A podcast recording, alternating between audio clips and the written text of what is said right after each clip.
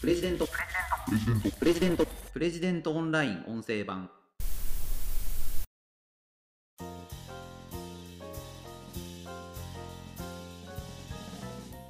手頃な価格で処方してもらえるジェネリック医薬品。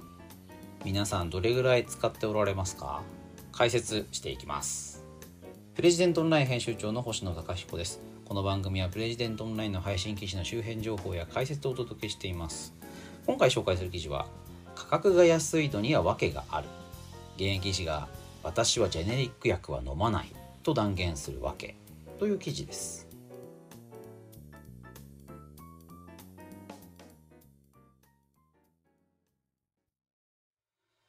えーと、こちらの記事は東京新聞論戦ツイの五味洋二さんのあの著書「日本で治療薬が買えなくなる日」宝島新書から出てる本ですけれどもこちらの本の一部を記事化したものになります。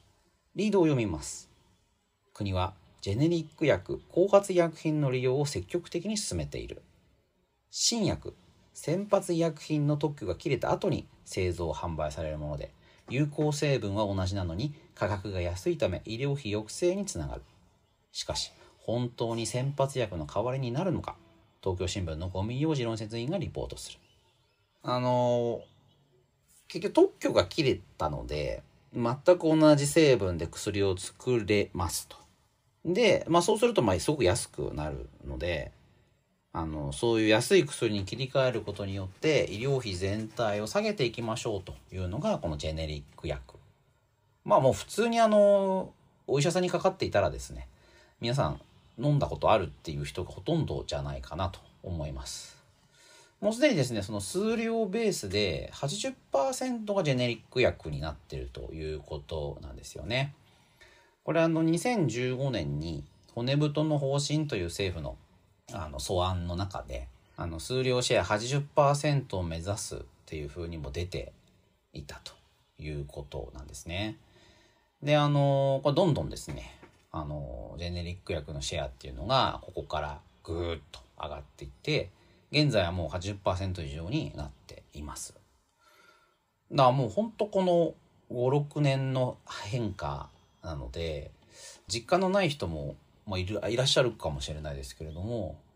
もうだから切り替えるべきものっていうのはもうかなりジェネリック薬に切り替わってると言ってもいいような状況ですかね。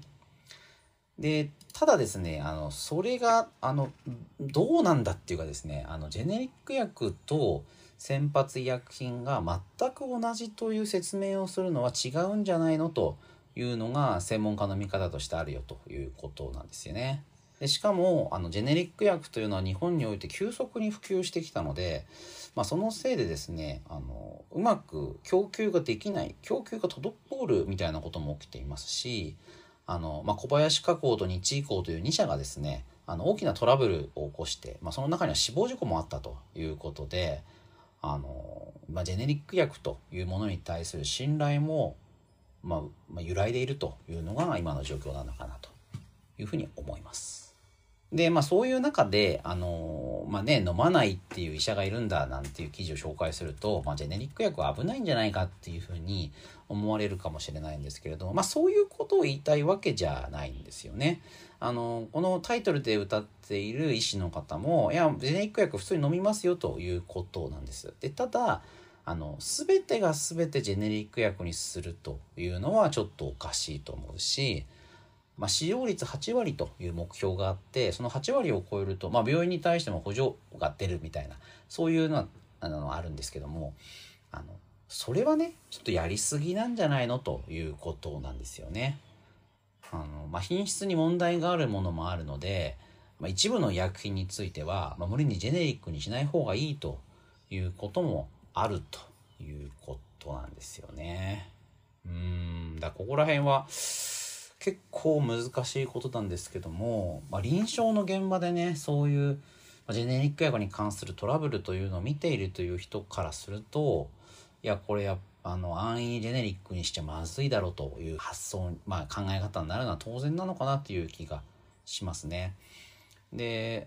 まあ、もっとま問題なのはやっぱそのジェネリック薬に対する切り替えっていうのがあまりに早すぎたので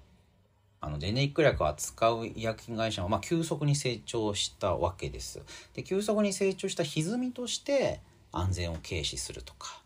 あのその会社の中が、まあ、ガタガタになっているなんていうことが、まあ、だんだんこう明らかになってきたというのが今の現状なのかなというふうに思いますね。何でもね急いで変えるっていうのはいいことないんですよね。あのかっこいいですけどね。なんか急に変わった。劇的に良くなった。劇的に金額がじゃ下がった。なんていうと、まあ、かっこいいんですけどもあの、まあ、かっこいいことっていうのはね大体危ないんですよ。だからこうじわりじわりと変えるというのが、まあ、人間の知恵でして、まあ、ジェネリック薬もだからねなんかいや聞き方が同じだったらじゃんじゃん切り替えればいいじゃねえかなんていうふうにねあの詳しいことを考えてないと思っちゃうところなんですけどもやっぱり何でもいいことがあるというわけじゃないんですよね。うん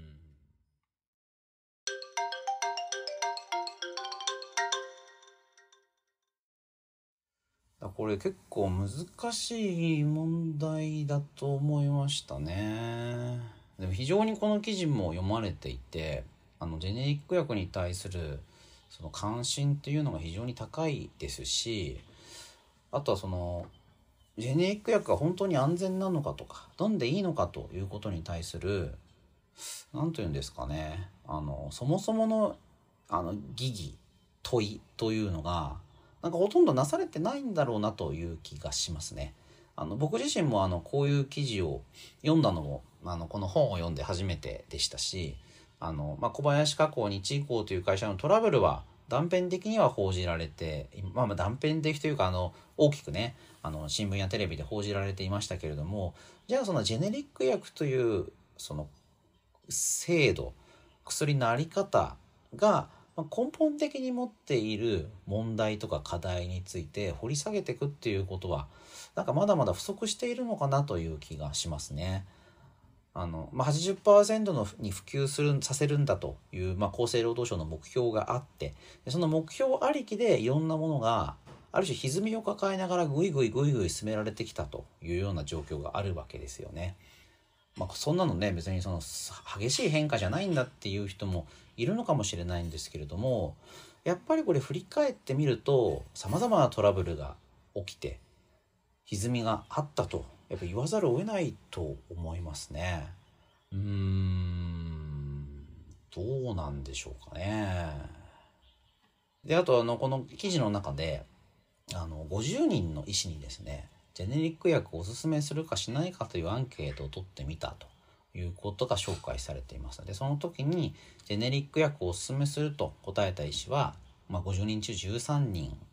でおすすめしないとしたものが12人どちらとも言えないというのが25人と。うーんだからその、まあ、よくわからないという声もあるんだと思うんですよね。ジェネリック薬が本当に信頼に足るのかどうか。だそれはこう変化が劇的だとなかなか情報もあの十分ではないですしあの他の国で問題がないと言ってもじゃあ日本ではどうなんだ？日本の会社が製造した時にそれは大丈夫なのかっっていうことになるんだと思うんですよね。早く切り替えた方がより早く医療費を抑制できるという都合はわかるんですけれどもうーんその先発医薬品と後発医薬品では歴史が違うわけですから薬の安全性や安定性というのを考えた時に歴史のある先発医薬品の方が好ましいだろうというのはまあ当然のことなのかなと思いますね。あの五味さんもそういうふうに書かれてるんですけれども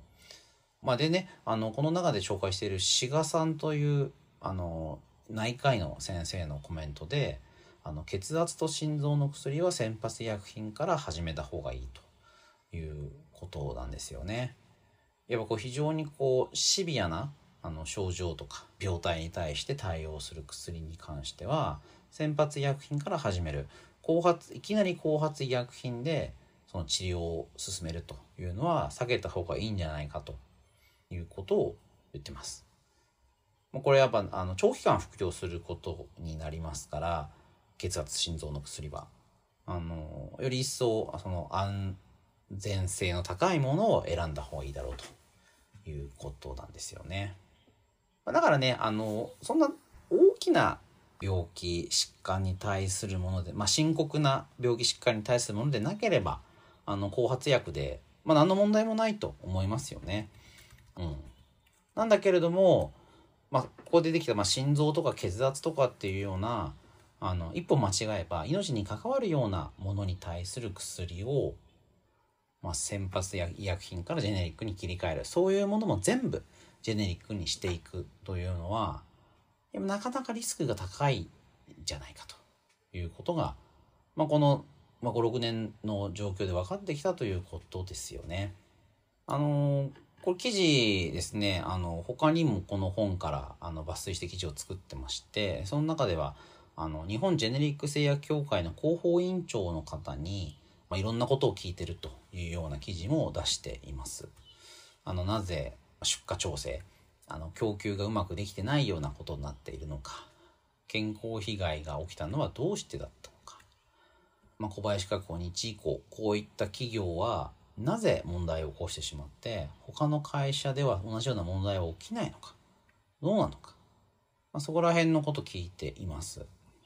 あの真摯にね答えていただいているようで非常に読み応えがありました。まあ、これを読んでもあのジェネリック薬が危ないとかですねジェネリック薬なんか飲むべきじゃないっていうようなことではないあのそういうことを言いたい記事でもないかなというふうに思いましたけれども他方でジェネリック薬とはどういうものなのかどういうリスクがあるのかというものについては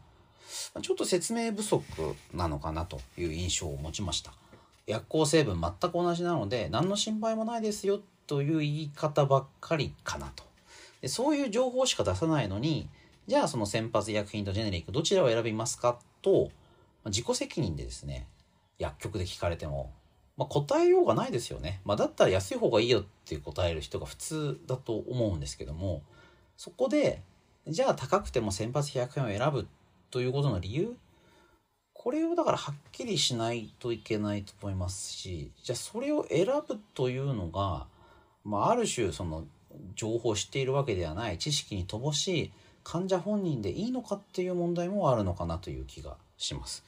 何かトラブルが起きても、いや、あなたが選んだんでしょ。あなたが安いからって言って選んだんだから、しょうがないよねっていうふうに言われてしまったら、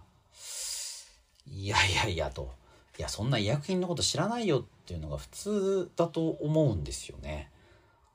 うん、だなんかちょっとね、その、じゃあジェネリックを希望しますか？はいとかって聞くということ自体もどうなのかなというふうに思いましたね。まあ、ちょっと皆さんもねこれ記事読んでいただいていろいろ考えていただけるといいのかなというふうに思います。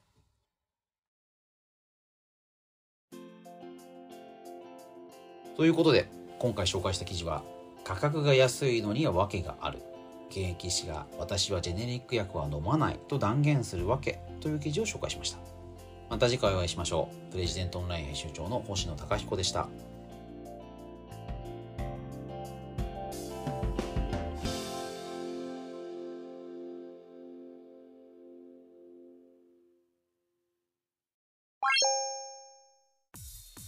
日経新聞長官の厳選ニュースを毎朝コンパクトに聞ける「聞く日経」仕事や生活のハック術を編集部が語り下ろす。ライフハッカー日本版。タイニーハックエクスプレス。イノベーションを生み出すヒントが見つかる。浜松町イノベーションカルチャーカフェ。情報スキルキャリアアップ。